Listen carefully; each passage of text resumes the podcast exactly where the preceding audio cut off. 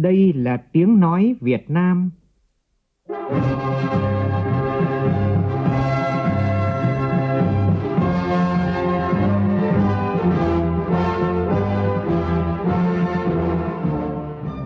Việt Nam. Là tiếng nói Việt Nam phát thanh từ Hà Nội, thủ đô nước Cộng hòa xã hội chủ nghĩa Việt Nam.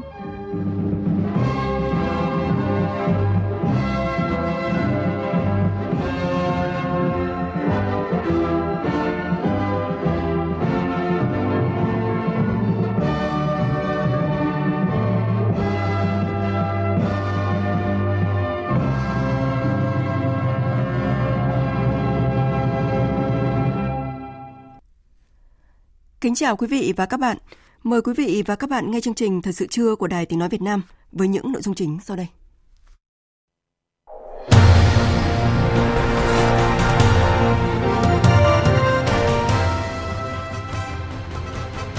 Thủ tướng Phạm Minh Chính chủ trì phiên họp Hội đồng thi đua khen thưởng Trung ương. Phiên họp thứ mười của Ủy ban Thường vụ Quốc hội khai mạc sáng nay, xem xét nhiều nội dung quan trọng để chuẩn bị trình tại kỳ họp thứ ba dự kiến diễn ra vào tháng năm tới. Bộ Y tế phát động chiến dịch tiêm chủng vaccine phòng covid mười chín cho trẻ từ năm đến dưới mười hai tuổi và hưởng ứng tuần lễ tiêm chủng với chủ đề Vaccine mang lại cuộc sống lâu dài cho tất cả mọi người. Biến đất đồi thành đất vàng tại Đắk Nông, sai phạm tràn lan, xử lý nửa vời.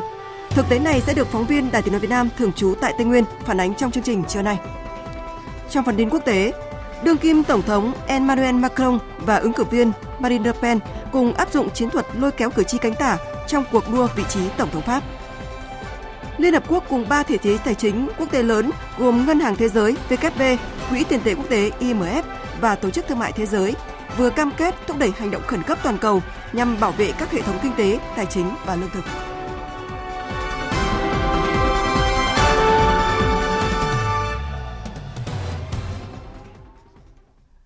Bây giờ là nội dung chi tiết. Thưa quý vị và các bạn, sáng nay tại trụ sở Chính phủ, Hội đồng thi đua khen thưởng Trung ương nhiệm kỳ hai nghìn không trăm hai mươi mốt đến hai nghìn không trăm hai mươi sáu họp phiên thứ hai dưới sự chủ trì của Thủ tướng Chính phủ Phạm Minh Chính, Chủ tịch Hội đồng. Tin của phóng viên Vũ Khuyên. Phát biểu tại phiên họp, Thủ tướng Chính phủ Phạm Minh Chính, Chủ tịch Hội đồng nhấn mạnh, phiên họp này nhằm đánh giá kết quả thực hiện nhiệm vụ năm hai nghìn không trăm hai mươi mốt, đề ra nhiệm vụ giải pháp cho năm hai nghìn không trăm hai mươi hai, đặc biệt là thảo luận xem xét khen thưởng bậc cao theo quy định của pháp luật. Báo cáo tại cuộc họp, Bộ trưởng Bộ Nội vụ Phạm Thị Thanh Trà cho biết, năm hai nghìn không trăm hai mươi mốt, các phong trào thi đua do Trung ương phát động tiếp tục được triển khai sâu rộng hiệu quả, làm nòng cốt trong các phong trào thi đua của cả nước. Các bộ, ban ngành, đoàn thể Trung ương và các địa phương đã chỉ đạo triển khai phong trào thi đua tới cơ sở với nhiều hình thức biện pháp thiết thực cụ thể, tạo không khí thi đua sôi nổi trên khắp cả nước. Năm hai nghìn không trăm hai mươi mốt, Hội đồng đã thẩm định trình chính Thủ tướng Chính phủ hơn ba nghìn tờ trình khen thưởng, thực hiện gần hai nghìn quyết định của Chủ tịch nước khen thưởng cho mười hai trường hợp, trình khen thưởng cấp nhà nước cho hơn một nghìn năm trăm tập thể cá nhân, hộ gia đình có thành tích xuất sắc tham gia công tác phòng chống dịch covid mười chín. Báo cáo cũng chỉ rõ những nhiệm vụ trọng tâm trong năm hai nghìn không trăm hai mươi hai, trong đó tiếp tục hướng dẫn đôn đốc các bộ, ban ngành, Mặt trận Tổ quốc và các tổ chức chính trị xã hội Trung ương và các địa phương phát động phong trào thi đua thực hiện chương trình phục hồi và phát triển kinh tế xã hội với mười hai nhiệm vụ giải pháp của Chính phủ đã đề ra phù hợp với nhiệm vụ chính trị và đối tượng của từng bộ, ban ngành, địa phương, Mặt trận Tổ quốc và các tổ chức chính trị xã hội Trung ương và các địa phương. Sau khi nghe các ý kiến thảo luận, kết luận phiên họp, Thủ tướng ghi nhận thành viên hội đồng đã có những hoạt động thiết thực hiệu quả, có nhiều đóng góp tích cực cho công tác thi đua khen thưởng và ghi nhận biểu dương các lực lượng tuyến đầu chống dịch, cộng đồng doanh nghiệp, người dân đã tích cực hưởng ứng, tham gia sâu rộng và có nhiều đóng góp quan trọng cho các phong trào thi đua yêu nước thời gian qua. Đặc biệt, Thủ tướng yêu cầu tổ chức phong trào thi đua thì phải thiết thực hiệu quả và thực sự xuất phát từ nhân dân. Chúng ta tổ chức cái phong trào thi đua làm sao cho nó thiết thực hiệu quả và thực sự xuất phát từ nhân dân, dưới sự lãnh đạo của Đảng, tổ chức quản lý của nhà nước. Và tất nhiên xuất phát từ nhân dân thì phong trào thi đua yêu nước đó là phải mang lại cái lợi ích cho nhân dân, cho đất nước. Thì cái phong trào nó mới tiếp tục nó sống và nó đi vào thực tiễn, bám sát cái tình hình diễn biến để chúng ta đưa ra những cái phong trào nó phù hợp, nó hiệu quả và kịp thời khen thưởng, tổng kết, nhân rộng những cái điển hình tiên tiến để chúng ta tiếp tục chúng ta nuôi dưỡng cái phong trào thi đua và tạo cái sức lan tỏa, cái ảnh hưởng lớn hơn, rồi tiếp tục thúc đẩy cái phong trào thi đua học tập làm theo tư tưởng đạo đức, phong cách Chủ tịch Hồ Chí Minh theo cái tinh thần chỉ thị không năm của Bộ Chính trị. Cái việc rất quan trọng nữa là chúng ta phải hoàn thiện cái đề án về luật thi đua khen thưởng, rồi các cái văn bản dưới luật kèm theo. Để chúng ta tổ chức cái phong trào thi đua khen thưởng nó có bài bản, có chiều sâu và có cái hiệu quả thiết thực. Tiếp tục chương trình thăm và làm việc tại huyện đảo Lý Sơn, tỉnh Quảng Ngãi, sáng nay, Thượng tướng Nguyễn Trọng Nghĩa, Bí thư Trung ương Đảng, Trưởng ban Tuyên giáo Trung ương cùng đoàn công tác đã đến dâng hương tưởng niệm tại tượng đài Đội Hoàng gia kiêm Quản Bắc Hải, tham quan nhà trưng bày Đội Hoàng gia Bắc Hải và có buổi làm việc với Ban Thường vụ Huyện ủy Lý Sơn.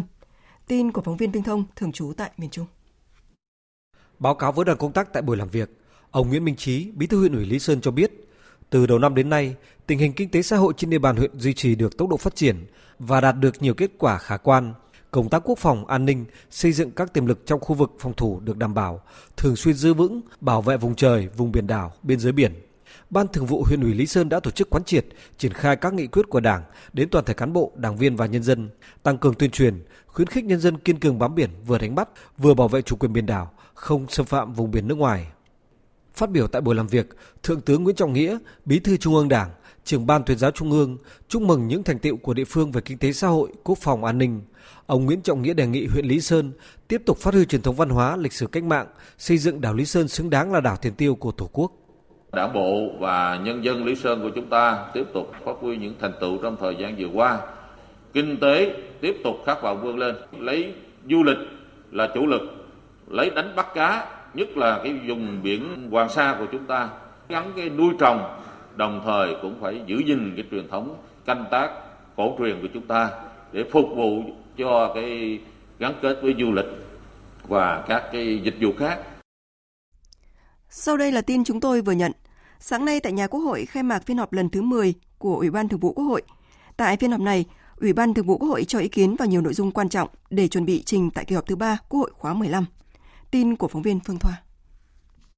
Phát biểu khai mạc phiên họp, Chủ tịch Quốc hội Vương Đình Huệ cho biết, tại phiên họp, một trong những nội dung quan trọng Ủy ban Thường vụ Quốc hội sẽ cho ý kiến về dự kiến chương trình giám sát năm hai không hai ba, báo cáo kết quả giám sát chuyên đề việc thực hiện chính sách pháp luật về công tác quy hoạch kể từ khi luật quy hoạch có hiệu lực thi hành.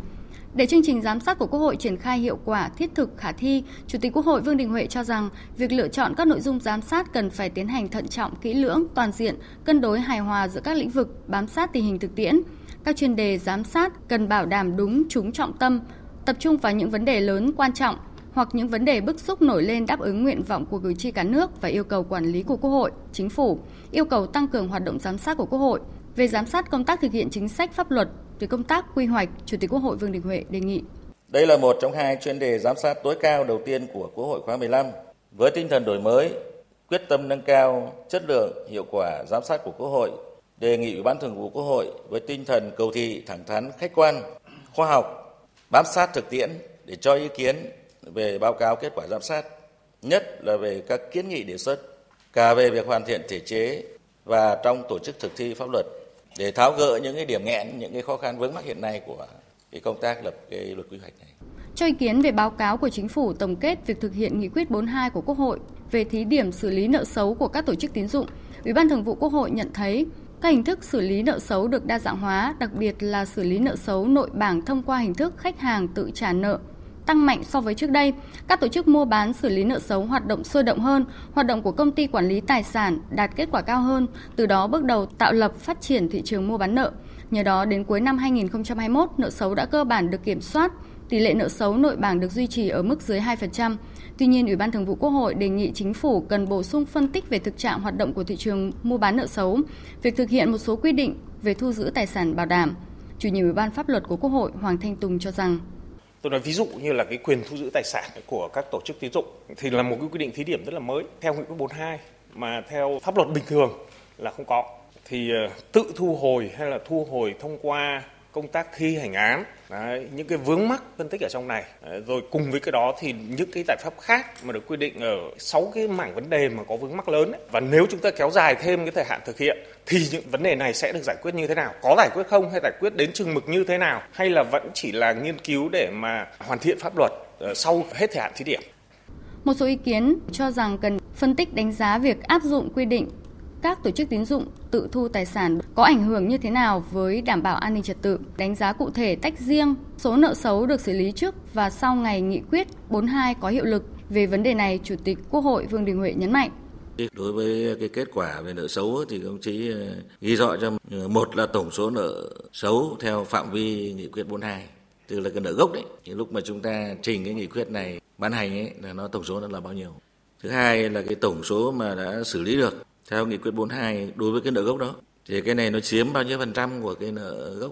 Rồi một cái chỉ tiêu nữa là cái số nợ xấu phát sinh của cái nghị quyết bốn mươi hai theo phạm vi nghị quyết bốn mươi hai nhưng mà sau ngày nghị quyết có hiệu lực. Và cuối cùng một chỉ tiêu nữa là tổng cái nợ còn lại đến ba mươi mốt tháng mười hai năm hai nghìn không trăm hai mươi mốt mà theo cái mục tiêu yêu cầu nghị quyết bốn mươi hai ấy, thì nó là bao nhiêu?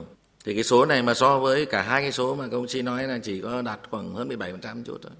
Tại cuộc họp, Ủy ban Thường vụ Quốc hội thống nhất bổ sung vào chương trình xây dựng luật pháp lệnh năm hai nghìn không trăm hai mươi hai, nghị quyết của Quốc hội về kéo dài thời hạn áp dụng toàn bộ nghị quyết bốn mươi hai, thống nhất áp dụng trình tự thủ tục rút gọn thông qua nghị quyết tại kỳ họp tháng năm năm nay, thời hạn áp dụng của nghị quyết kéo dài đến ngày ba mươi mốt tháng mười hai năm hai nghìn không trăm hai mươi ba.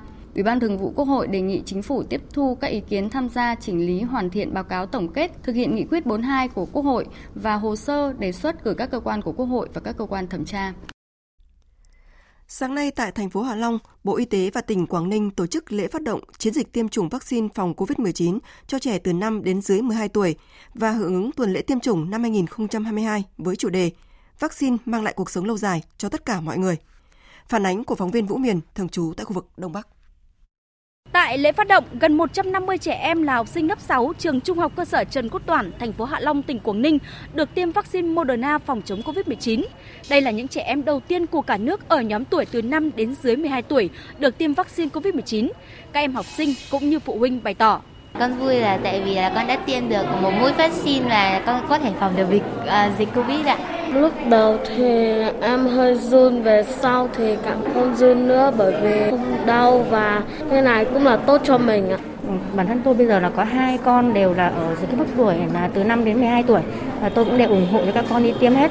Nhà trường và y tế của tỉnh của Ninh mình ấy thì cũng có tuyên truyền và gửi đến bậc phụ huynh chúng tôi rất là nhiều những cái những công văn, những thông tin là cần thiết chuẩn bị cho các con trước khi tiêm và sau khi tiêm như thế nào. Tỷ lệ tiêm chủng liều cơ bản cho đối tượng từ mười hai tuổi trở lên tại Việt Nam đã đạt tỷ lệ cao và đang khẩn trương hoàn thành tiêm liều vaccine thứ ba cho đối tượng từ mười tám tuổi trở lên. Với tỷ lệ bao phủ vaccine cao cho nhóm đối tượng lứa tuổi có nguy cơ cao, Việt Nam đủ điều kiện để tiếp tục mở rộng đối tượng tiêm chủng và triển khai tiêm chủng cho các đối tượng khác, bao gồm trẻ em từ năm đến dưới mười hai tuổi. Thứ trưởng Bộ Y tế Nguyễn Trường Sơn khẳng định. Gần một triệu liều vaccine đã về Việt Nam, chúng tôi đã phân bổ cho các tỉnh, thành. Quảng Ninh là cái nơi mà sẽ là khởi động đầu tiên. Bắt đầu từ ngày hôm nay thì các tỉnh cũng sẽ tiếp tục triển khai tiêm hết một gần một triệu liều vaccine này. Và thời gian tới, từ bảy đến mười ngày thì cái lô thứ hai cái vaccine này với hơn một triệu liều nữa cũng sẽ về.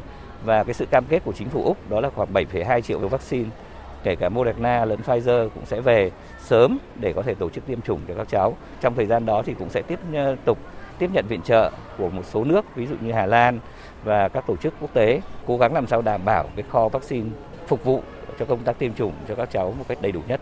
Dự lễ phát động hưởng ứng tuần lễ tiêm chủng năm hai nghìn không trăm hai mươi hai, bà Leslie Miller, Phó trưởng đại diện UNICEF cho biết. Việt Nam đã có những thành tựu ấn tượng trong công tác triển khai tiêm chủng covid mười chín. Việt Nam cũng là một trong những nước có tỷ lệ tiêm chủng vaccine covid mười chín cao nhất thế giới. Đối với mũi thứ hai đã đạt mức chín mươi lăm phần trăm ở người trên mười tám tuổi và chín mươi ba phần trăm ở nhóm trẻ em từ mười hai đến dưới mười tám tuổi. Không chỉ vậy, chiến dịch tiêm mũi nhắc lại cũng đã bắt đầu và tới nay đã đạt được tỷ lệ gần bốn mươi chín phần trăm đối với người trên mười tám tuổi. Có thể nói công tác phòng chống và kiểm soát đại dịch covid mười chín của Việt Nam trong hai năm qua mang tính tiêu biểu. Chúng tôi đánh giá cao điều đó. UNICEF xin tái khẳng định cam kết hỗ trợ chương trình tiêm chủng mở rộng tại Việt Nam và các chiến dịch tiêm chủng covid mười chín. Việc tiêm chủng vaccine covid mười chín cho trẻ em có ý nghĩa quan trọng trong tình hình dịch bệnh diễn ra phức tạp, giảm các ca bệnh nặng, giảm lây truyền giữa các thế hệ trong gia đình và xã hội, góp phần đưa cuộc sống trở lại bình thường. Tại hội nghị Thành ủy Đà Nẵng lần thứ bảy diễn ra vào sáng nay, Ban Thường vụ Thành ủy Đà Nẵng nhận định thành phố đã tập trung triển khai chương trình phục hồi và phát triển kinh tế xã hội trong trạng thái bình thường mới. Nhờ đó, các hoạt động kinh tế xã hội đang dần hồi phục và tăng trưởng khá trên một số lĩnh vực, trong đó kim ngạch xuất khẩu tăng gần ba mươi phần trăm. Phóng viên Thanh Hà thông tin. Các hoạt động du lịch từng bước khởi sắc, nhất là từ giữa tháng ba đến nay. Hoạt động xuất nhập khẩu tiếp tục giữ đà tăng trưởng tốt. ba tháng đầu năm, kim ngạch xuất khẩu ước đạt gần năm trăm triệu đô la Mỹ, tăng gần ba mươi phần trăm. Quý một năm nay, thành phố đã cấp quyết định chủ trương đầu tư, giấy chứng nhận đăng ký đầu tư cho mười dự án đầu tư trong nước với tổng vốn đầu tư ba nghìn năm trăm tỷ đồng, cấp mới tám dự án ép đê a với tổng vốn đầu tư đăng ký gần sáu triệu đô la Mỹ. Số lượng doanh nghiệp quay trở lại hoạt động tăng gần sáu mươi phần trăm so với cùng kỳ năm ngoái. Hoạt động xuất nhập khẩu tiếp tục giữ đà tăng trưởng tốt, trong đó kim ngạch xuất khẩu phần mềm tăng mười lăm phần trăm so với cùng kỳ. Tiến độ các công trình, dự án động lực cơ bản đảm bảo kế hoạch. Thành phố đã khởi công, khánh thành, đưa vào sử dụng nhiều dự án quan trọng. Ông Nguyễn Văn Quảng, Bí thư Thành ủy Đà Nẵng khẳng định hoạt động dịch vụ du lịch dần sôi động trở lại. Công tác xây dựng Đảng và hệ thống chính trị ngày càng đi vào chiều sâu, đã tổ chức quán triệt, triển khai thực hiện nghiêm túc, bài bản các chủ trương của Trung ương, đảm bảo về chất lượng và tiến độ. Tình hình an ninh chính trị, trật tự an toàn xã hội cơ bản được đảm bảo. Những kết quả nêu trên là tiền đề rất quan trọng để thành phố thực hiện thắng lợi các mục tiêu, nhiệm vụ đã đề ra trong năm hai nghìn không trăm hai mươi hai. Tuy nhiên, kinh tế thành phố tuy có tăng trưởng nhưng chưa đồng đều, kết quả còn khiêm tốn. Đời sống một bộ phận người dân còn gặp nhiều khó khăn, nhất là lao động tự do, lao động ở trong các lĩnh vực dịch vụ. Hội nghị lần này, Thành ủy Đà Nẵng thống nhất chưa điều chỉnh mục tiêu tăng trưởng trong năm nay là bảy phần trăm. Để đạt được mục tiêu tăng trưởng này, trong ba quý còn lại, mỗi quý phải đạt mức tăng trưởng chín phần trăm. Để đạt được mức tăng trưởng đề ra, Đà Nẵng sẽ khôi phục hoàn toàn du lịch dịch vụ, xây dựng hình ảnh Đà Nẵng an toàn thân thiện. Trong quý hai, thành phố tập trung triển khai có hiệu quả kế hoạch khôi phục hoạt động du lịch và phương án tổ chức trở lại hoạt động du lịch trên địa bàn. Thưa quý vị và các bạn, hôm nay bắt đầu ba ngày Tết cổ truyền Chô Chơ Năm Thơ Mây của đồng bào Khmer.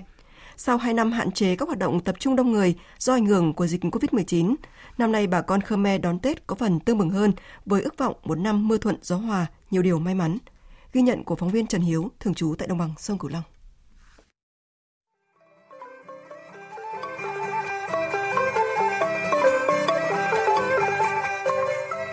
Những ngày qua, ông Trần Văn Úc ở ấp Khánh Tư, xã Đông Thới, huyện Cái Nước, tỉnh Cà Mau đã tranh thủ tỉa gọn gàng hàng giám mục trước nhà. Bà xã ông Úc cũng đã thu dọn sạch cỏ rác, nên không gian quanh ngôi nhà cấp bốn của gia đình thoáng đãng, sạch sẽ. Đây là một trong những phần việc hàng năm vợ chồng ông đều làm để đón Tết Chô Chơ Năm Thơ Mây. Năm nay, gia đình lão Nông làm nghề nuôi sò trong vuông tôm có niềm vui đón Tết là vụ sò cho thu nhập khá. Tổng lợi nhuận từ sò, tôm và cua giúp gia đình có lợi nhuận khoảng bảy mươi triệu đồng. Tình hình dịch bệnh vẫn đang phức tạp, nên vợ chồng ông Úc dự tính đón Tết này gọn nhẹ hơn mọi năm. Vừa qua, chính quyền địa phương cũng đến thăm hỏi động viên gia đình đón Tết, cần chú trọng công tác phòng dịch, nên ông Úc sẽ hạn chế đi lại và cũng không mời gọi anh em bạn bè lại nhà chơi như dịp Tết thường niên. Không có quy định nhà nước ra thì mình phải nâng theo tinh thần để, để, để phấn đấu rồi phòng chống dịch bệnh. Khỏe thì coi như mình cứ đi đâu thì mình cũng đầy đủ khẩu trang, đi thì gia đình thì coi như, thì coi như cứ tới Tết thì làm ăn cơm cúng, tạm chế ra đường, à, không cần thiết không đi, đi cái gì đó đi mua cho gặp một lần cho nhiều.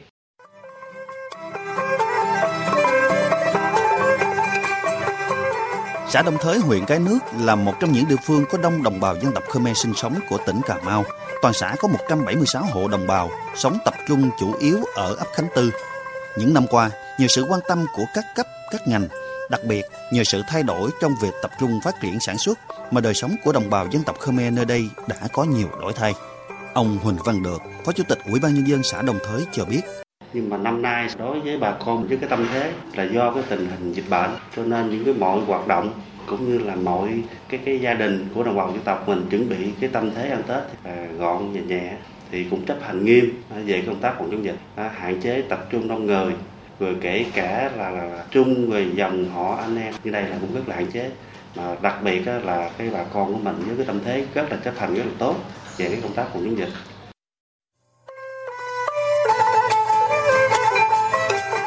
Tết cổ truyền Chô Chơ Năm Thơ Mây là một trong những nét đẹp mang đậm bản sắc văn hóa dân tộc của đồng bào Khmer.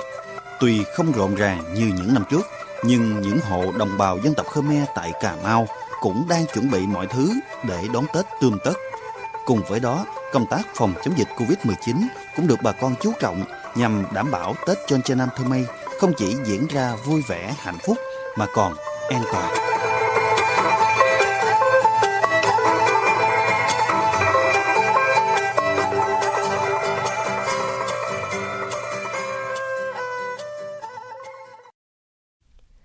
Tổng lãnh sự quán Nhật Bản tại Thành phố Hồ Chí Minh và trường Đại học Nam Cần Thơ vừa tổ chức lễ trao tặng huân chương mặt trời mọc, tia sáng vàng và ruy băng cổ của Chính phủ Nhật Bản cho anh hùng lao động, nhà giáo nhân dân, giáo sư tiến sĩ Võ Tổng Xuân, hiệu trưởng danh dự trường Đại học Nam Cần Thơ.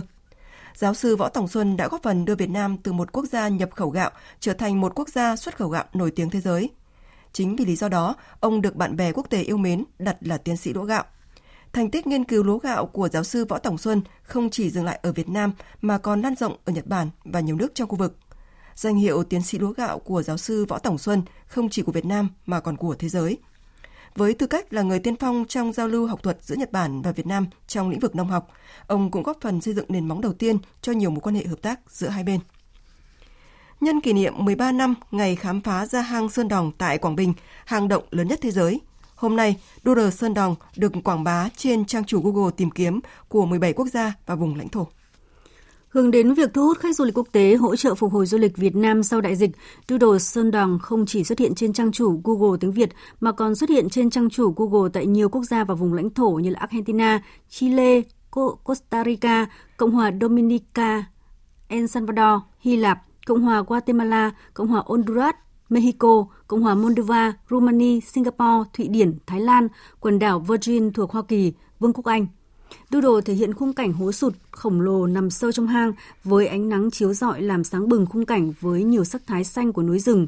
Cả một khu rừng nguyên sinh phát triển mạnh mẽ ngay trong hang động kỳ vĩ này khiến bất cứ du khách nào tới Sơn Đoòng cũng phải kinh ngạc, kể cả những nhà thám hiểm dày dặn kinh nghiệm. Hang Sơn Đoòng được kỷ lục thế giới Guinness, Hiệp hội Kỷ lục Thế giới chứng nhận là lớn nhất thế giới với chiều rộng một trăm năm mươi mét, cao hơn hai trăm mét, chiều dài lên tới gần chín ki lô mét. Hang nằm trong quần thể hang động Phong Nha Kẻ Bàng, vườn quốc gia lớn nhất Việt Nam. Thủ đô Hà Nội được lựa chọn là một trong những điểm du lịch ưa thích nhất ở Đông Nam Á. Đây là nội dung bài viết trên trang tin chuyên về du lịch của Đức. Trong số sáu gợi ý mà Travelbook đưa ra về những gì du khách có thể thăm thú và trải nghiệm tại thủ đô Việt Nam Văn Miếu Quốc Tử Giám được đặt ở vị trí đầu tiên. Theo bài viết, nơi đây không phục vụ mục đích tôn giáo mà ngay từ khởi đầu năm một nghìn không trăm bảy mươi sáu đã là trung tâm giáo dục dành cho những người trẻ ưu tú và cũng được coi là trường học đại học đầu tiên của Việt Nam. Nhiều du khách châu Âu mô tả sự hài hòa đặc biệt từ công trình nghìn năm tuổi thực sự là trải nghiệm đặc sắc mà họ có thể cảm nhận khi tới thăm nơi đây. Travelbook gợi ý du khách nên một lần thưởng thức món phở Hà Nội. Theo bài viết, nếu du khách trước đó chưa từng thưởng thức món ăn này ở những nơi khác tại Việt Nam, thì nên ít nhất một lần thử món phở ở Hà Nội. Theo trang travelbook chấm de, du khách đến thăm Hà Nội nên dành thời gian tham quan những khu chợ đầy sắc màu và nhộn nhịp. Phóng viên Khắc Kiên đưa tin, sáng nay tại bản Xì Thâu Trải, xã Hồ Thầu, huyện Tam Đường, tỉnh Lai Châu đã diễn ra lễ khai mạc giải dù lượn đường trường Putaleng quốc tế mở rộng lần thứ ba với sự tham gia của hơn một trăm phi công trong nước và quốc tế. Giải dù lượn trong khuôn khổ tuần du lịch văn hóa Lai Châu là cơ hội để địa phương giới thiệu, quảng bá những hình ảnh về thiên nhiên, văn hóa, con người Lai Châu tới du khách trong và ngoài nước. Qua đó góp phần mời gọi các nhà đầu tư xây dựng Lai Châu trở thành một điểm đến an toàn và hấp dẫn, từ đó tạo đòn bẩy cho sự phát triển du lịch của địa phương. Tiếp tục chương trình Hội báo toàn quốc năm hai nghìn không trăm hai mươi hai, sáng nay diễn ra diễn đàn Vấn đề hôm nay với chủ đề chuyển đổi số. Các đại biểu khẳng định chuyển đổi số là con đường tất yếu của báo chí cần phải bước đi, thậm chí là đi nhanh và quyết liệt nếu không muốn bị tụt hậu và mất đi độc giả, khán thính giả. Phản ánh của nhóm phóng viên Kim Thanh và Lại Hoa. Báo chí Việt Nam đang chịu tác động từ tầm nhìn chuyển đổi số quốc gia với nhiều thay đổi về công nghệ làm báo và thay đổi hành vi của độc giả, khán thính giả. Điều đó đòi hỏi không còn cách nào khác ngoài tích cực đi theo con đường chuyển đổi số. Nhà báo Lê Quốc Minh, tổng biên tập báo Nhân dân, Chủ tịch Hội Nhà báo Việt Nam chỉ ra thực tế, nhiều cơ quan báo chí chưa thực sự hiểu rõ thế nào là chuyển đổi số. Nếu chỉ đầu tư công nghệ hay chương trình phần mềm thì mới chỉ đang trên con đường chuyển đổi số. Chuyển đổi số không phải là vấn đề về công nghệ mà chính là vấn đề về con người, chính là vấn đề tư duy. Chuyển đổi số không phải chỉ đơn giản là số hóa các nội dung đưa lên nền tảng số mà phải tạo ra cả một quy trình sản xuất mới mẻ, tạo ra những sản phẩm thông tin mới mẻ và thậm chí tạo ra cả một cái văn hóa trong tòa soạn cho nó phù hợp với cái môi trường chuyển đổi số. Chuyển đổi số có nhiều yếu tố, nhưng lãnh đạo các cơ quan báo chí am hiểu về chuyển đổi số sẽ giúp quá trình này diễn ra nhanh chóng và thành công hơn. Bên cạnh đó, các tòa soạn cần đào tạo một đội ngũ nhân lực có khả năng sử dụng thành thạo công cụ digital, cũng như tạo ra môi trường để phóng viên phát triển sáng tạo, thực hiện đúng chiến lược mà cơ quan mong muốn. Nhà báo Lê Xuân Trung, Phó Tổng biên tập báo Tuổi Trẻ và nhà báo Đỗ Thanh Hải, Phó Tổng giám đốc Đài Truyền hình Việt Nam cho rằng, chuyển đổi số trong báo chí là phải giải được bài toán đến với độc giả, khán thính giả bằng cách nào? Bạn đọc ở đâu thì báo chí ở đó. Và khi bạn đọc lên mạng, đặc biệt là trong đại dịch cô vít mười chín vừa qua, bạn đọc lên mạng, sống toàn bộ trên mạng thì báo chí phải lên mạng. Và báo chí muốn lên mạng thì báo chí phải chuyển đổi số. Báo giấy ngày xưa còn làm thủ công được, và mức độ số hóa về dữ liệu cũng như số hóa về quy trình nó không đòi hỏi như là báo điện tử và mạng xã hội hiện nay, thì báo chí phải chuyển đổi số. vê tê vê xác định mình luôn luôn lấy thế mạnh là nội dung, và những luồng thông tin dòng chảy về tin tức, rồi những chương trình hấp dẫn phải là những nội dung mà gây được ảnh hưởng xã hội, lan tỏa được những điều tốt đẹp, những cái hay, dẹp được những cái xấu. Vì thế nên đối với chúng tôi thì tập trung vào sản xuất nội dung vẫn phải là thế mạnh. Tuy nhiên từ nội dung đó thì cái việc mà mình phải phân phối nội dung, cách thức của mình để làm sao có thể phù hợp với nhiều nền tảng, phù hợp với sự chuyển dịch thói quen của công chúng. Trong sáng nay, tại các gian trưng bày của các cơ quan báo chí tại Hội báo, tiếp tục diễn ra các hoạt động thiết thực để thu hút công chúng tham gia hoạt động giao lưu tương tác. Tại gian trưng bày của Đài Tiếng nói Việt Nam giới thiệu về chuyển đổi số, chương trình Lunch Show với khách mời nước ngoài. Theo chương trình, chiều nay tiếp tục diễn ra trải nghiệm phòng thu vê o vê và các chương trình minigame có thưởng.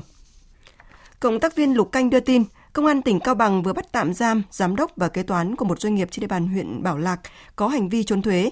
Đó là Nguyễn Văn Hùng, giám đốc công ty trách nhiệm hữu hạn tư vấn thiết kế xây dựng xê đê xê Cao Bằng và Lý Thị Minh là kế toán của công ty. Theo kết quả điều tra, Công an tỉnh Cao Bằng phát hiện công ty này có hành vi gian lận, lập khống bảng lương, bảng chấm công cho người lao động để hoạch toán khống vào chi phí được trừ với mục đích giảm số tiền thuế thu nhập doanh nghiệp phải nộp.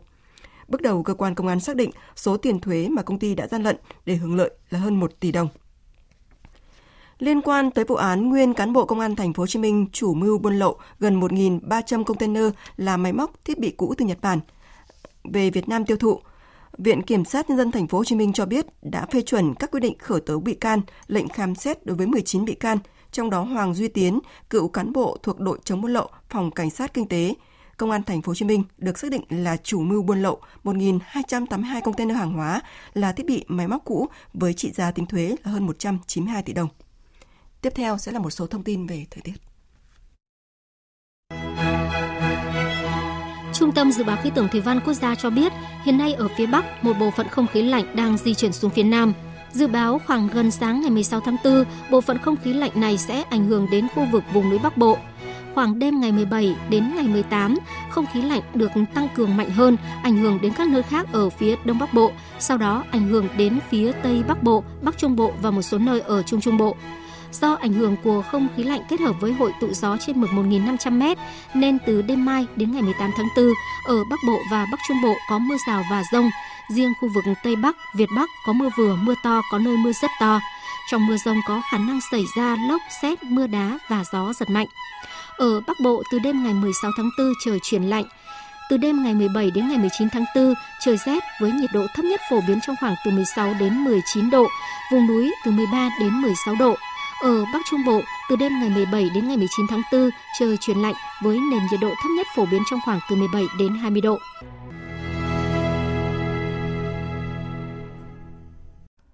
Chương trình tiếp tục với phần tin quốc tế.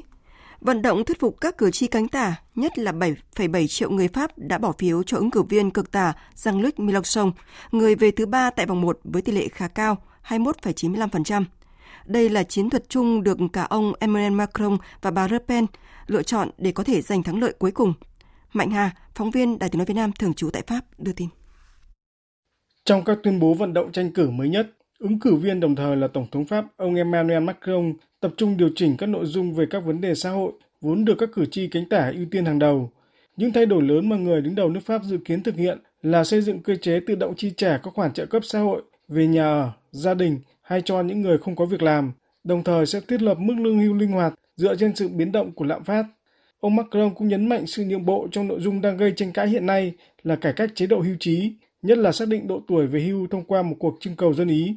Tổng thống Pháp ông Emmanuel Macron cho biết sẵn sàng liên kết với các lực lượng trong nền chính trị Pháp để xây dựng một kế hoạch mạnh mẽ. Tôi mong muốn kế hoạch tranh cử của mình ngày càng có giá trị. Tôi sẽ xem xét những nội dung trong kế hoạch của các ứng cử viên đã quyết định ủng hộ tôi, mà tôi cho là phù hợp và sẽ làm cho chúng có tính thuyết phục hơn. Về phần mình, ứng cử viên cực hữu bà Marine Le Pen cũng tập trung vào những chủ đề truyền thống của cánh tả như cải cách dịch vụ công, bảo vệ đội ngũ giáo viên, nhất là tăng cường sức mua. Bà Le Pen cho biết nếu trúng cử sẽ bỏ thuế giá trị gia tăng đối với một trăm mặt hàng thực phẩm cơ bản, đồng thời ủng hộ ý tưởng của ứng cử viên cực tả Jean-Luc Mélenchon về thiết lập mức giá đối với các hàng hóa và nhu yếu phẩm thiết yếu, đồng thời mở rộng quyền dân chủ và thực thi quyền lực thông qua các cuộc trưng cầu dân ý. Theo kết quả một cuộc thăm dò trong số cử tri từng bầu cho ông Jean-Luc Mélenchon tại vòng một được thực hiện ngày hôm qua, ba mươi chín phần trăm người được hỏi cho biết sẽ bầu cho ông Macron tại vòng hai, hai mươi phần trăm bỏ phiếu cho bà Le Pen và bốn mươi mốt phần trăm còn lại sẽ bỏ phiếu trắng hoặc không đi bầu. Một tỷ lệ tương tự được lặp lại trong cuộc thăm dò đối với cử tri ủng hộ ứng cử viên đảng sinh thái Yannick Jadot. Các nhà phân tích nhận định, ông Emmanuel Macron và bà Marine Le Pen đang thực hiện hai chương trình tranh cử hoàn toàn đối lập nhau, với ưu thế tạm nghiêng nhẹ về phía ông Macron. Tuy nhiên, cuộc tranh luận trực tiếp trên truyền hình giữa hai ứng cử viên này vào ngày hai mươi tháng tư tới sẽ có tính chất quyết định đến sự lựa chọn của cử tri Pháp. Liên quan tình hình xung đột Nga-Ukraine, Liên minh châu Âu tuyên bố tìm kiếm giải pháp ngoại giao, trong khi phía Nga ra cảnh báo việc các quốc gia cung cấp vũ khí hỗ trợ cho Ukraine. Đại diện cấp cao phụ trách chính sách an ninh và đối ngoại của Liên minh châu Âu, ông Josep Borrell, tuyên bố e u không phải là bên khiến cuộc xung đột tại Ukraine lan rộng mà đang nỗ lực kiềm chế cuộc khủng hoảng này. Tuy nhiên, người phát ngôn Bộ Ngoại giao Nga Maria Zakharova cho biết các nước phương Tây sẽ phải trả lời về việc cung cấp vũ khí cho Ukraine, bao gồm cả các vũ khí thời Liên Xô. Bà cáo buộc phương Tây muốn cuộc xung đột Ukraine không bao giờ kết thúc và con số thương vong sẽ ngày một tăng lên. Trong một diễn biến liên quan, chính quyền Tổng thống Mỹ Joe Biden hôm qua đã công bố khoản hỗ trợ quân sự bổ sung trị giá tám trăm triệu đô la Mỹ cho Ukraine với lý do lo ngại sẽ xảy ra một cuộc tấn công lớn hơn của Nga tại miền đông Ukraine. Với khoản viện trợ bổ sung mới nhất, Mỹ đến nay đã cam kết hỗ trợ Ukraine tổng cộng hơn hai phẩy sáu tỷ đô la Mỹ kể từ khi Nga bắt đầu chiến dịch quân sự đặc biệt tại Ukraine. Người phát ngôn Bộ Quốc phòng Mỹ Lầu Năm Góc cho biết. Mỹ hiện đã cam kết hơn ba phẩy hai tỷ đô la Mỹ để hỗ trợ an ninh cho Ukraine kể từ khi Tổng thống Joe Biden nhậm chức, bao gồm khoảng hai phẩy sáu tỷ đô la kể từ khi Nga bắt đầu chiến dịch quân sự đặc biệt. Việc viện trợ các khí tài quân sự sẽ đòi hỏi các khóa đào tạo bổ sung cho binh sĩ Ukraine. Chúng tôi chưa thực hiện và mới đang nghiên cứu khóa đào tạo sẽ diễn ra như thế nào, diễn ra ở đâu và trong bao lâu. Liên Hợp Quốc cùng ba thể chế tài chính quốc tế lớn gồm Ngân hàng Thế giới W B, Quỹ tiền tệ quốc tế I M F và Tổ chức Thương mại Thế giới W T O vừa cam kết thúc đẩy hành động khẩn cấp toàn cầu nhằm bảo vệ các hệ thống kinh tế, tài chính và lương thực. Biên tập viên Thu Hoài tổng hợp thông tin. Gần hai tháng sau khi xung đột Nga-Ukraine nổ ra, giá các sản phẩm nông nghiệp chủ chốt được sản xuất ở khu vực này đã tăng nhanh chóng. Theo Tổng thư ký Liên Hợp Quốc Antonio Guterres, tác động của chiến tranh là mang tính toàn cầu và hệ thống. Chiến tranh đang làm gia tăng nguy cơ một cuộc khủng hoảng đa chiều, gây ảnh hưởng đến người dân, quốc gia và các nền kinh tế dễ bị tổn thương nhất trên thế giới. Tất cả những điều này xảy ra vào thời điểm các nước đang phát triển, đang phải vật lộn với một loạt thách thức như đại dịch covid mười chín, biến đổi khí hậu và thiếu khả năng tiếp cận các nguồn lực đầy đủ để tài trợ cho quá trình phục hồi. Chúng ta đang phải đối mặt với một cơn bão hoàn hảo, có nguy cơ tàn phá nền kinh tế của nhiều nước đang phát triển. Chương trình Lương thực Thế giới của Liên Hợp Quốc cùng lãnh đạo ba thể chế tài chính quốc tế hàng đầu là Ngân hàng Thế giới, Quỹ tiền tệ quốc tế và Tổ chức Thương mại Thế giới hôm qua đã ra tuyên bố chung khẳng định quyết tâm làm những gì cần thiết để ngăn chặn và ứng phó với khủng hoảng lương thực, đồng thời kêu gọi cộng đồng quốc tế cung cấp lương thực khẩn cấp cho các nước dễ bị tổn thương, thúc đẩy sản xuất nông nghiệp và đảm bảo dòng chảy thương mại không bị đứt gãy. Bốn tổ chức quốc tế hàng đầu cam kết đẩy mạnh chính sách và hỗ trợ tài chính tương ứng để giúp đỡ các quốc gia và hộ gia đình dễ bị tổn thương, cũng như giảm thiểu áp lực đối với cán cân thanh toán. Chủ tịch Ngân hàng Thế giới David Malpass nhấn mạnh. Cuộc chiến ở Ukraine và diễn biến dịch bệnh covid mười chín tại Trung Quốc đang gây thêm khó khăn cho con đường phục hồi. Đáng lo ngại, tình trạng bất bình đẳng đang có dấu hiệu trầm trọng hơn khi chiến tranh ảnh hưởng đến thị trường hàng hóa và tài chính, các mối liên hệ thương mại và di cư, cũng như niềm tin của các nhà đầu tư và người tiêu dùng. Các nền kinh tế tiên tiến với hệ thống bảo trợ xã hội phát triển tốt đang hỗ trợ các bộ phận dân cư của họ khỏi thiệt hại do lạm phát và tăng nghẽn thương mại. Nhưng các nước nghèo hơn lại không đủ nguồn lực để làm được điều này. Các nỗ lực cứu hộ nạn nhân do bão Megi vẫn được triển khai. Tuy nhiên, khi hy vọng tìm kiếm các nạn nhân mất tích còn sống tắt dần, lực lượng chức năng Philippines đang chuyển dần từ cứu hộ sang tìm kiếm, trục vớt các thi thể. Phóng viên Hương Trà, thường trú Đài Tiếng nói Việt Nam tại Indonesia, theo dõi khu vực a sê an, thông tin. Theo số liệu của Cơ quan Thảm họa Quốc gia Philippines, tính đến tối ngày mười ba tháng tư, số người chết do cơn bão Megi, cơn bão mạnh nhất đổ bộ vào miền trung quốc gia này trong năm nay, đã tăng lên sáu mươi bảy người, trong khi số người bị thương và mất tích đã lên đến hàng trăm người. Hầu hết nạn nhân của cơn bão ở tỉnh Leyte, miền trung Philippines, nơi cơn bão đổ bộ. Thành thật mà nói, chúng tôi không còn mong đợi những người sống sót nữa. Bày tỏ nỗi buồn, thị trưởng Abuyloc cho biết, lực lượng cứu hộ hiện đang tập trung vào nhiệm vụ khó khăn là tìm kiếm các thi thể, thậm chí là đào cả bằng tay không. Trong khi đó, thành phố Bay Bay cũng đang quay cuồng sau khi những đợt bùn đất tràn vào các khu định cư nông nghiệp, khiến ít nhất bốn mươi tám người thiệt mạng, hơn một trăm người bị thương và hai mươi bảy người vẫn đang mất tích. Các bức ảnh chụp từ trên không cho thấy một dải bùn rộng đã tràn xuống, nhấn chìm ngôi làng Bunga, nơi chỉ có vài nóc nhà lấp ló qua khung cảnh nay đã biến đổi. Theo Cơ quan Thảm họa Quốc gia, ba người khác cũng thiệt mạng ở tỉnh miền trung Negros Oriental và ba người ở hòn đảo chính phía nam Mindanao. Số người chết do bão Megi dự kiến sẽ tăng lên khi các hoạt động cứu hộ chuyển sang trục vớt các thi thể. Hơn bốn mươi hai nghìn người đã phải di rời khi bão Megi đổ bộ vào Philippines cuối tuần qua. Biển động khiến hàng chục cảng biển phải tạm dừng hoạt động. Hàng ngàn người bị mắc kẹt vào ngày nghỉ đầu tuần thánh, một trong những thời điểm du lịch bận rộn nhất trong năm của Philippines. Cơ quan thời tiết quốc gia này cho biết hiện tại cơn bão đã tan, tuy nhiên người dân vẫn cần phải cảnh giác với những trận mưa có thể tiếp tục gây ra sạt lở ở nhiều khu vực. Trong khi đó, tại Nam Phi, nguồn tin chính phủ nước này cho biết tính đến nay đã có hơn ba trăm người thiệt mạng do lũ lụt, trận lũ cũng làm hư hại ít nhất hai trăm bốn mươi tám trường học và gần sáu nghìn ngôi nhà. Tổng thống Nam Phi Cyril Ramaphosa đã gọi trận lũ thảm họa vô cùng lớn đối với một cộng đồng địa phương, và cho biết đang yêu cầu lực lượng chức năng tìm kiếm những người mất tích và cam kết sẽ nỗ lực đối phó với thiên tai và cung cấp hỗ trợ cho những người bị ảnh hưởng.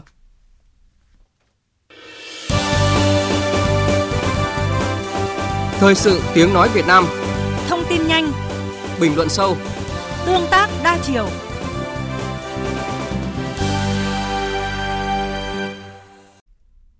Quý vị và các bạn đang nghe chương trình Thời sự trưa của Đài Tiếng nói Việt Nam. Thưa quý vị và các bạn, tình trạng sốt đất tại các tỉnh Tây Nguyên nói chung và tỉnh Đắk Nông nói riêng từ cuối năm ngoái đến nay vẫn chưa hạ nhiệt. Trong bối cảnh đó, hàng loạt những quả đồi, ngọn núi đã và đang bị băm vằm để lấy mặt bằng phục vụ nhu cầu buôn bán, sang nhượng. Dọc theo những quốc lộ, những trục đường chính, đường nhánh, nhất là những khu vực gần các hồ đập, sông suối, hoạt động san đồi, bạt núi, san lấp mặt bằng trái phép vẫn đang diễn ra một cách rầm rộ, ngang nhiên, trong sự yếu kém và có phần buông lỏng quản lý, thậm chí là có dấu hiệu tiếp tay cho sai phạm. Đề cập vấn đề này, phóng viên Đài Tiếng nói Việt Nam thường trú tại Tây Nguyên có loạt bài "Phù phép đất đồi thành đất vàng tại Đắk Nông, sai phạm tràn lan, xử lý nửa vời". Mở đầu sẽ là bài viết "Đắk Nông tràn lan san đồi, bạt núi trái phép". Mời quý vị và các bạn cùng nghe. Tại xã Trúc Sơn, huyện Cư Rút, tỉnh Đắk Nông, thời điểm này rất nhiều quả đồi, ngọn núi đã và đang bị san ủi trái phép. Ngay bên cạnh hội trường thôn sáu của xã, một con đường thảm nhựa dài hơn ba trăm mét được mở trái phép từ quốc lộ mười bốn và một quả đồi đã bị san ủi và phân lô tách thừa. Tại đây, nhiều hạng mục đang được thi công, chuẩn bị hình thành nên một khu đất kiểu nghỉ dưỡng, phục vụ cho giới săn view. Ông Trần Đình Nam, Chủ tịch Ủy ban Nhân dân xã Trúc Sơn cho biết khu đất đồi này hiện trạng là đất nông nghiệp.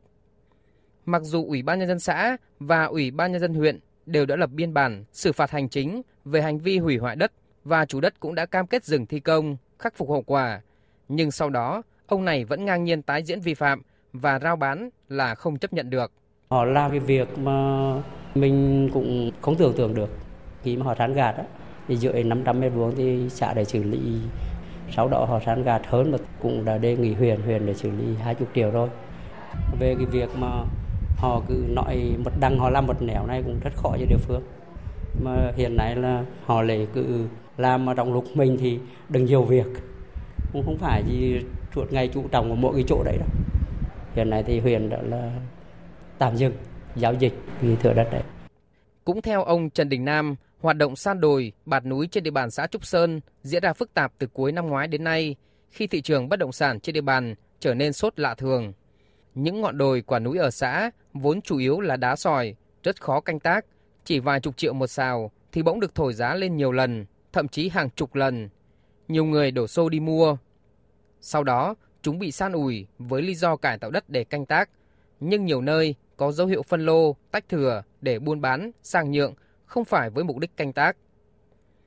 Dọc theo quốc lộ mười bốn, từ huyện Cư Rút qua huyện Đắk Min, huyện Đắk Song đến thành phố Gia Nghĩa và huyện Đắk Rờ Lấp của tỉnh Đắk Nông, trên quãng đường dài hơn một trăm ki lô mét, hoạt động san đồi, bạt núi diễn ra tràn lan.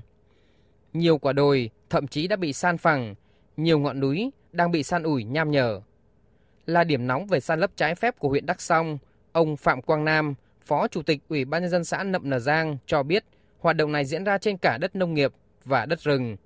Một số đối tượng bất chấp, cố tình vi phạm khi giá bất động sản view đồi ở địa bàn tăng quá cao. Vi phạm trong cái việc mà san lấp đổ đất trên diện tích đất rừng cũng có, mà đất nông nghiệp cũng có. Để tiến hành kinh doanh, buôn bán, sang nhượng, chuyển nhượng đất trái phép thì cũng có. Thì xã cũng đang phối hợp với các cái ban ngành của huyện, các cái cơ quan chuyên môn ấy, trong đó có phòng tài nguyên, phòng kinh tế hạ tầng, công an huyện, hạt kiểm lâm là tiến hành xây dựng các cái đề án, phương án kiểm tra rồi thì xử lý các cái vi phạm. Sự bất chấp, ngang nhiên và quy mô thể hiện rõ nhất ngay tại thành phố Gia Nghĩa, trung tâm tỉnh Đắk Nông. Tại khu vực Thác Cá Sấu nằm giữa phường Nghĩa Tân và phường Nghĩa Trung, suốt nhiều tháng qua có một số đối tượng ngang nhiên san đồi, phá núi, kè đá nắn suối, chiếm dòng thác để mở khu du lịch chui. Hàng nghìn mét khối đất đá đã bị san ủi từ phần dương đổ xuống phần âm để tạo mặt bằng và làm đường đi lối lại. Dọc suối Đắk Nông, các đối tượng cũng đã làm kè bê tông, kè rọ đá trái phép phục vụ cho khu du lịch chui này. Đáng chú ý, ngay sau khi đi thực địa, nhóm phóng viên đặt câu hỏi với lãnh đạo địa phương thì chiều cùng ngày, một người đàn ông tự xưng tên Trọng, tự nhận đang đầu tư tại khu vực này, gọi điện thoại, dùng những lời lẽ tục tĩu, thoá mạ phóng viên và đe dọa xin cánh tay. Đối tượng này cho rằng nhóm phóng viên tác nghiệp làm ảnh hưởng đến hoạt động xây dựng trái phép tại đây. Chót vô, nó, vô nó kiểm tra trong lúc nó kiểm tra trả lại được kia anh gài chứ mà nó mất hay đi. Mấy chót qua thì chắc chắn bò té ra mình cho mày đứt đi cánh trái cho sợ mau chứ đâu đi đâu mà. Bữa sau việc đàng hoàng không mà tao bột đậu. Hoạt động san đồi, bạt núi một cách rầm rộ, kéo dài, nhiều đối tượng bất chấp, ngang nhiên, thậm chí xem thường pháp luật, đe dọa phóng viên cho thấy việc xử lý sai phạm tại địa phương đang có vấn đề. Trong khi đó, những khu vực là điểm nóng về san lấp trái phép thường là những khu vực có giá bất động sản khá cao, khoảng vài ba trăm triệu một sào, với hiện trạng là đồi núi. Khi san lấp mặt bằng thành công, đất đồi đã được phù phép thành đất vàng, giá trị khu đất được đẩy lên nhiều lần, có thể trên dưới một tỷ đồng một sào, thậm chí vài tỷ đồng một sào, và nhiều đối tượng thu lợi rất lớn từ hoạt động phi pháp này. Có thể thấy thực trạng san đồi bạt núi trái phép tại tỉnh Đắk Nông diễn ra một cách rầm rộ, phá vỡ quy hoạch cảnh quan cũng như phá vỡ kết cấu tự nhiên của địa hình, tiềm ẩn nguy cơ sạt đồi núi, tắc nghẽn dòng chảy của các kênh, suối. Sự ngang nhiên bất chấp của nhiều đối tượng vi phạm cùng với sự yếu kém, buông lỏng quản lý của các cấp chính quyền địa phương cho thấy còn có những lỗ hổng về luật pháp và chế tài xử lý vi phạm và công tác điều hành, quản lý cán bộ ở địa phương. Vấn đề này chúng tôi sẽ đề cập trong kỳ sau với nhan đề Đắk Nông làm gì để ngăn chặn phù phép đất đồi thành đất vàng, sẽ phát sóng trong chương trình Thời sự mười hai giờ ngày mai. Mời quý vị và các bạn chú ý đón nghe. Chương trình Thời sự trưa của Đài Tiếng nói Việt Nam sẽ tiếp tục với trang tin đầu tư tài chính và bản tin thể thao. Trang tin đầu tư tài chính. Thưa quý vị và các bạn, mở cửa phiên giao dịch sáng nay, các thương hiệu vàng trong nước tiếp tục được điều chỉnh tăng. Công ty vàng bạc đá quý Sài Gòn niêm yết giá vàng ét gi xê mua vào ở mức sáu mươi chín triệu hai trăm năm mươi nghìn đồng một lượng và bán ra là sáu mươi chín triệu tám trăm bảy mươi nghìn đồng một lượng, tăng năm trăm nghìn đồng một lượng cả hai chiều so với chốt phiên hôm qua. Công ty vàng bạc Bảo Tín Minh Châu niêm yết giá vàng dòng Thăng Long mua vào là năm mươi lăm triệu chín trăm bảy mươi nghìn đồng một lượng và bán ra là năm mươi sáu triệu sáu trăm hai mươi nghìn đồng một lượng. Trên thị trường ngoại tệ, tỷ giá trung tâm giữa đồng Việt Nam và đô la Mỹ hôm nay được Ngân hàng Nhà nước công bố ở mức hai mươi ba nghìn hai trăm mười bảy đồng đổi một đô la Mỹ, tăng ba đồng một đô la so với hôm qua. Mới đây, Phó Thủ tướng Chính phủ Lê Minh Khái đã ký quyết định bốn bốn tám phê duyệt chương trình quản lý nợ công ba năm giai đoạn hai nghìn không trăm hai mươi hai đến hai nghìn không trăm hai mươi tư và kế hoạch vay trả nợ công năm hai nghìn không trăm hai mươi hai. Theo đó, tổng mức vay của Chính phủ giai đoạn hai nghìn không trăm hai mươi hai đến hai nghìn không trăm hai mươi tư tối đa là khoảng hai nghìn không trăm bốn mươi bốn nghìn tỷ đồng. Tổng trả nợ của Chính phủ giai đoạn này là khoảng một nghìn một trăm mười sáu nghìn tỷ đồng. Bộ Giao thông Vận tải sẽ giải ngân mười một nghìn tỷ đồng vốn đầu tư công trong tháng tư và đạt khoảng hai mươi hai phần trăm kế hoạch Thủ tướng Chính phủ giao. Để đẩy mạnh thực hiện giải ngân, Bộ Giao thông Vận tải yêu cầu các chủ đầu tư, ban quản lý dự án cần tranh thủ thời tiết thuận lợi tại các khu vực để thi công tăng ca, kíp, mũi thi công. Đặc biệt với các dự án phải hoàn thành trong năm nay, các dự án có khối lượng thi công lớn, cần tăng cường thi công ba ca, đẩy nhanh tiến độ hoàn thiện thủ tục đấu thầu, tạm ứng hợp đồng cho dự án. Để giúp nhà đầu tư nhận diện những rủi ro, chuyên gia chứng khoán đã đưa ra bốn kiểu doanh nghiệp nhà đầu tư nên cẩn trọng trước khi xuống tiền mua cổ phiếu. Thứ nhất, doanh nghiệp hoạt động đa ngành. Thứ hai là doanh nghiệp không thích ứng được với sự biến đổi của thị trường. Thứ ba là doanh nghiệp có bất thường trong báo cáo tài chính. Và thứ tư là doanh nghiệp liên tục phát hành pha loãng cổ phiếu. Theo lý giải của các chuyên gia, nguyên nhân khiến cho các doanh nghiệp lựa chọn phát hành thêm cổ phiếu thay vì chi trả cổ tức tiền mặt bởi là doanh nghiệp cần vốn. Nguồn tiền thu được sau phát hành có thể đem đi tái đầu tư, mở rộng sản xuất, song cũng có thể vì doanh nghiệp đang gặp khó khi trả các khoản nợ vay. Trên thị trường chứng khoán, tiếp đà hồi phục, thị trường phiên giao dịch sáng nay khá tích cực. vê en Index đã vượt mốc một nghìn bốn trăm tám mươi điểm ngay từ những phút mở cửa phiên. Dù vậy, tâm lý nhà đầu tư vẫn có phần thận trọng trong bối cảnh thị trường tiến gần đến vùng tâm lý một nghìn năm trăm điểm, cũng như những lo ngại về áp lực lạm phát hay là việc Cục Dự trữ Liên bang Mỹ tăng lãi suất. Kết thúc phiên giao dịch, vê en Index đạt một nghìn bốn trăm tám mươi ba phẩy tám mươi sáu điểm, hát en ích Index đạt bốn trăm ba mươi phẩy không sáu điểm. Thưa quý vị và các bạn, nhận định thị trường phiên giao dịch chứng khoán sáng nay, đó là thanh khoản ở mức thấp cho thấy dù áp lực bán giảm nhưng lực cầu bắt đáy vẫn rất thận trọng. Vậy diễn biến thị trường chứng khoán theo hướng nào? Phóng viên Đài Tiếng nói Việt Nam có cuộc trao đổi với chuyên gia chứng khoán Lê Ngọc Nam, giám đốc phân tích tư vấn đầu tư công ty chứng khoán Tân Việt. Thưa ông, kỳ vọng về một nhịp hồi phục sau ba phiên liên tiếp giảm điểm, đó có phải là điểm nhấn trong phiên giao dịch hôm nay? Ngày hôm nay thì chúng thấy rằng là thị trường tăng xung quanh được khoảng hơn sáu điểm và nối tiếp cái đà tăng của ngày hôm qua hai mươi hai điểm. Và cơ bản thị trường đang cố gắng lấy lại cái ngưỡng một nghìn năm trăm điểm sau ba cái phiên giảm rất là mạnh. Kể từ khi chúng ta biết trong các cái phiên gần đây thì có những cái thông tin tiêu cực liên quan đến các vụ bắt bớ hay là ảnh hưởng từ cái thị trường trái phiếu. Tuy vậy, cho đến cái thời điểm hiện tại, ngoài những cái nhóm cổ phiếu mà có hơi hướng đầu cơ giảm thì cơ bản các cổ phiếu blue chip vẫn giữ được mức độ ổn định mặc dù có sự điều chỉnh nhất định trong ba phiên giảm khá là mạnh trước đó. Vâng, với diễn biến thị trường như mấy phiên giao dịch gần đây cho thấy là nhà đầu tư vẫn đang khá dè dặt trong việc giải ngân ở thời điểm hiện tại. Theo ông thì cổ phiếu nào cần quan tâm ở thời điểm này? Trong thời gian vừa qua thì cổ phiếu nói chung đang cố gắng hồi phục lại cái ngưỡng cũ ở xung quanh một nghìn năm trăm điểm. Tuy vậy thì không phải là có nhiều cổ phiếu có thể mang lại cái tỷ suất lợi nhuận lớn nếu như mà đầu tư xung quanh khoảng hai tuần trở lại đây. Tuy nhiên thì tôi vẫn thấy rằng là có thể một vài nhóm cổ phiếu đang có cái hiệu ứng tích cực hơn một chút.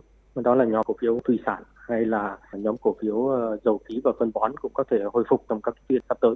Thủy sản thì hiện tại chúng ta thấy rằng là các cái doanh nghiệp như là Vĩnh Hoàn, ép em xê hay là Minh Phú đều có kết quả kinh doanh có thể sẽ khá là tốt trong quý một năm hai nghìn không trăm hai mươi hai này. Ông có khuyến nghị gì với các nhà đầu tư ạ?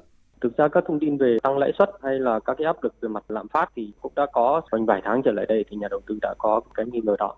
Và ở Việt Nam thì mặc dù lạm phát có thể là có sẽ chiều hướng tăng nhưng mà cơ bản là chúng ta vẫn đang giữ được xung quanh ngưỡng bốn phần trăm. Và có thể là chúng ta sẽ xem xét các yếu tố liên quan đến lạm phát có thể về cuối năm nhiều hơn so với các cái giai đoạn ở đầu năm. Vâng, xin cảm ơn ông.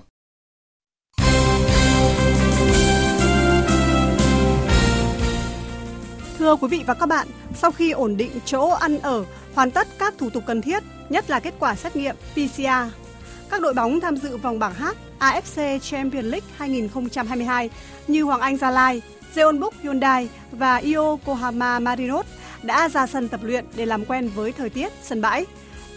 Các trận đấu bảng H được tổ chức trên sân thống nhất Thành phố Hồ Chí Minh.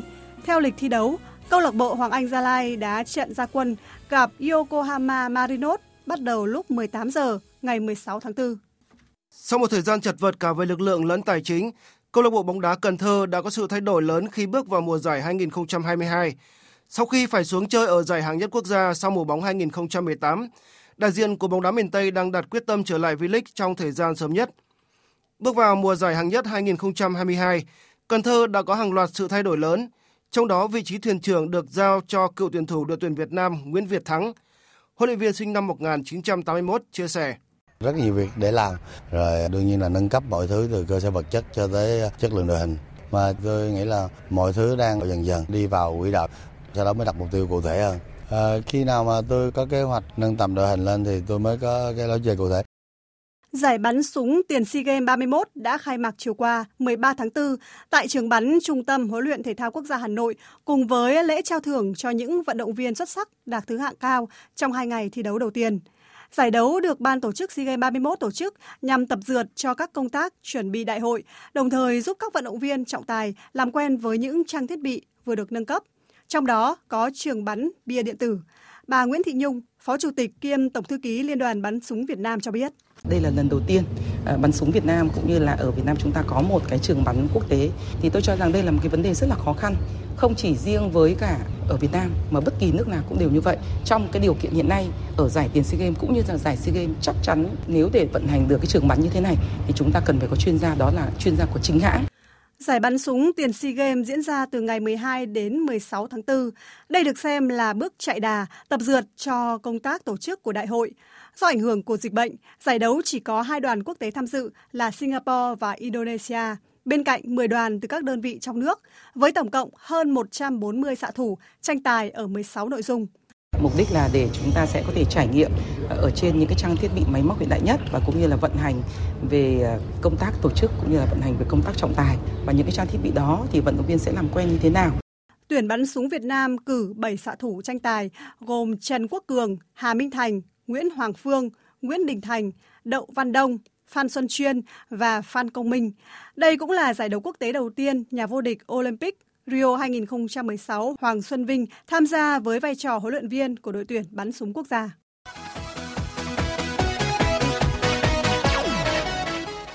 Rạng sáng nay, mười bốn tháng tư, diễn ra hai trận tứ kết lượt về còn lại thuộc UEFA Champions League. Hai đại diện của bóng đá Anh là Liverpool và Manchester City là những đội bóng giành quyền đi tiếp. Chủ nhà Liverpool hòa Benfica ba ba và đại diện bóng đá Anh thắng chung cuộc đội bóng đến từ Bồ Đào Nha với tổng tỷ số sáu bốn sau hai lượt trận. Huấn luyện viên Jurgen Klopp chia sẻ sau trận hòa đầy kịch tính giữa Liverpool và Benfica trong trận lượt về.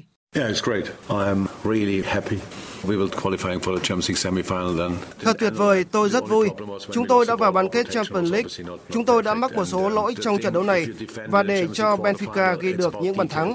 Chúng tôi sẽ phân tích lại những chi tiết đó, nhưng tôi cho rằng Benfica xứng đáng với ba bàn thắng mà họ ghi được.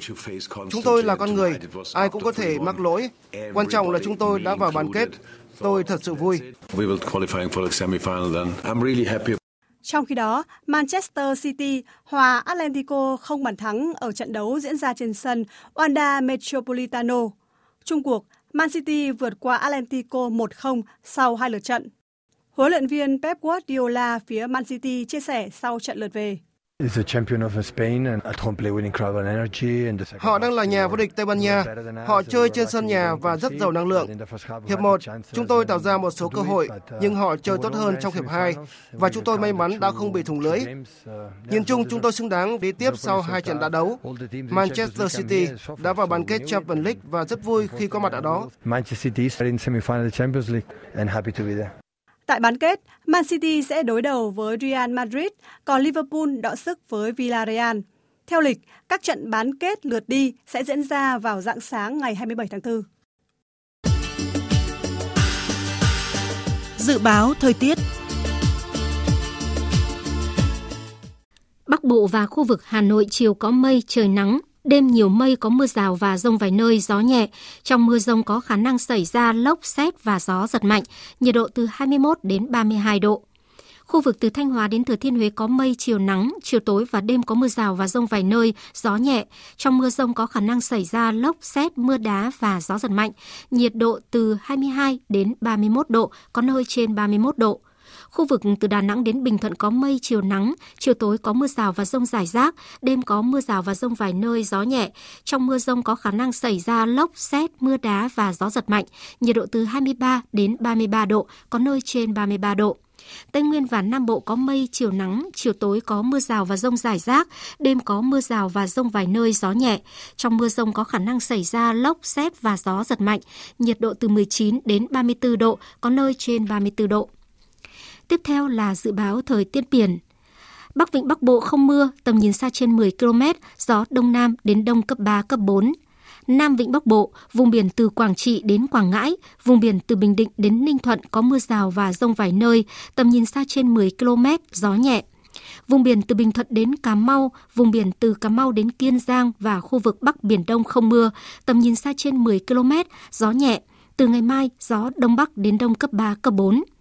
Khu vực giữa và Nam Biển Đông có mưa rào vài nơi, tầm nhìn xa trên mười ki lô mét, gió Tây đến Tây Nam cấp ba, cấp bốn. Khu vực quần đảo Hoàng Sa thuộc thành phố Đà Nẵng, Trường Sa tỉnh Khánh Hòa và Vịnh Thái Lan không mưa, tầm nhìn xa trên mười ki lô mét, gió nhẹ. Từ ngày mai, gió Đông Bắc đến Đông cấp ba, cấp bốn. Vừa rồi là thông tin dự báo thời tiết. Trước khi kết thúc chương trình, chúng tôi tóm lược những tin chính vừa phát.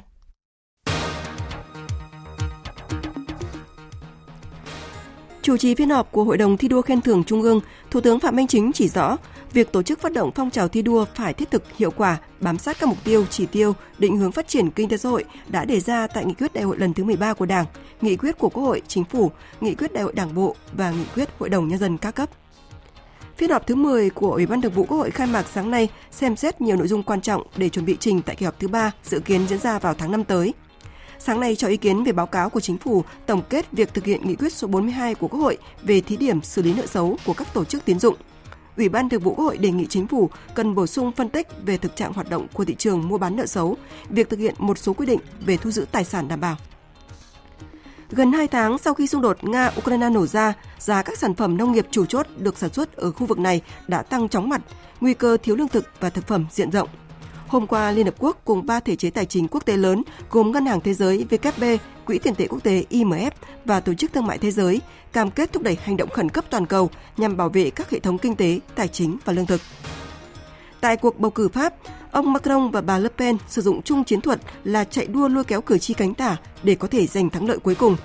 Cuộc tranh luận trực tiếp trên truyền hình giữa hai ứng cử viên này vào ngày hai mươi tháng tư sẽ có tính chất quyết định đến sự lựa chọn của cử tri Pháp.